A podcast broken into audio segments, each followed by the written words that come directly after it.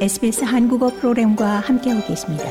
sbs.com.au/korean에서 더욱 흥미로운 이야기들을 만나보세요.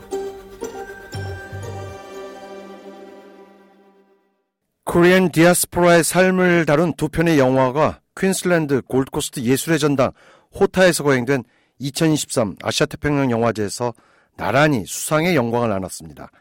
이번 아태 영화제에서 영화 패스트 라이브즈의 셀린 송 감독이 감독상을 그리고 라이스보이 슬립스의 앤토니 심, 심명보 감독이 각본상을 각각 차지했습니다.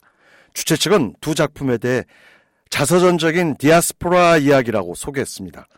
각본상을 받은 라이스 보이 슬립스의 심명보 감독의 소감 잠시 들어보시겠습니다. 예, 감사합니다. 저기 여기 호주까지 이렇게 떠오게 돼갖고 너무 너무 재밌고 영광이죠. 저렇게 오는 게. 이렇게 영화를 만들 때 뭐 이런 상 같은 거 받을 받을 거라는 절대 생각은 못 하죠. 근데 그래서 하나하나라도 이렇게 이런 너미네이션도 받고 하면은 이기지 않아도 너무 큰 영광이고 너무 진짜 전 감사하게 생각하고 이제 이기던 지던 이제 아, 저 영화랑 이제 다음 작품들도 이제 응원해 주시고 재밌게 봐주셨으면 너무 좋겠습니다.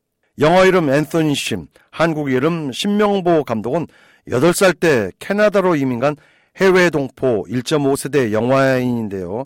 곽신아 리포터를 통해 어, 신명보 감독의 자신에 대한 소개를 잠시 들어보시겠습니다. 네, 저는 어, 앤소니 심, 저기 한국 한국 이름은 이제 신명보라고 하는데요. 저는 이제 서울에서 태어나서 이제 94년도에 어, 밴쿠버 캐나다로 이민을 갔어요. 저희 식구하고 가족하고 그래서 캐나다에서 이제 연기자 활동하면서 이제 연극도 하고 그리고 제 이 두 번째 장편 영화 라이스 보이 슬립스라는 영화를 만들어 왔고요.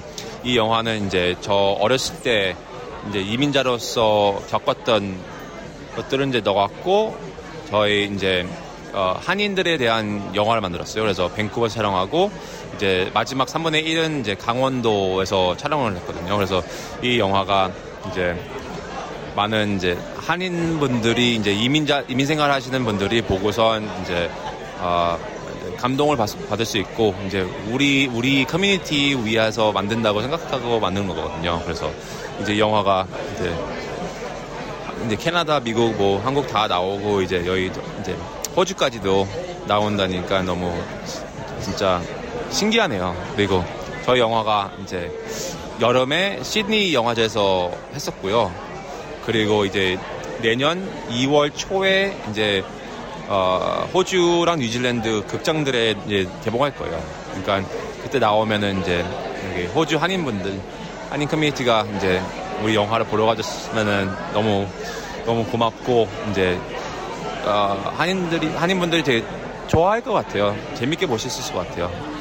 네. 언급된 대로 이 작품은 심명보 감독이 연출해서 시나리오까지 1인 5역을 해낸 작품으로 1990년대 캐나다를 배경으로 아들을 키우는 한국인 미혼모의 이야기를 그렸습니다. 낯선 땅에서 겪는 이민자의 아픔을 담아 호평을 받았는데요. 라이스 보이 슬립은 내년에 호주와 뉴질랜드에 공개될 예정입니다. 이민자 내용이나 주제가 호주 한인동포 사회에도 큰 울림을 줄 것으로 기대가 되는데요. 심명보 감독이 방점을 두는 이 작품의 최고의 명장면은 무엇일까요? 이 영화 라이스 보이 슬립스를 보시면은 이제 끝 부분에 이제 그 주인공들이 한국으로 돌아가요, 처음으로. 그래서 이제 한국에 있는 시골에 사는 친척들을 이제 만나서 이제 점심을 같이 먹는 장면이 있거든요. 그래서 할머니, 할아버지랑 이제 밥 먹으면서 할아버지랑 이제 소주 한잔 하는 장면이 있는데 저는 지금까지 그거 보면은 제일 자랑스럽고 제 저한테도 저한테는 아직까지도 제일 재밌고 보기 그래서 그, 그 장면하고 또 이제 한국에서 이제 목욕탕을 가는 장면이 있어요. 이제 이 어린 아이가 이제 자기 큰 아, 작은 아버지와 이제 목욕탕에 갔는데 그 장면도 이제 관객들이 제일 좋아하고 저도 너무 좋, 좋게 재밌게 보고 그래서 그 장면들을 이제 재밌게 봐주셨으면 네. 한편 이번 영화제에서는 빔 벤더스 감독이 연출하고 일본의 국민 배우라 불리는 야쿠쇼 코지가 주연한 퍼펙트 데이즈가 작품상을 거머쥐었습니다. 야쿠쇼 코지는 이 작품으로 올해 칸 국제영화제 남우 주연상을 품은 바 있습니다. 또 심사위원 대상은 한국 관객들에게도 낯익은 작품이죠. 드라이브 마이 카와 우연과 상상의 이 하마구치 류스케 감독이 연출한 악은 존재하지 않는다가 차지했습니다. 더 많은 이야기가 궁금하신가요? 애플 포드캐스트, 구글 포드캐스트, 스포티파이 또는 여러분의 podcast를 통해 만나보세요.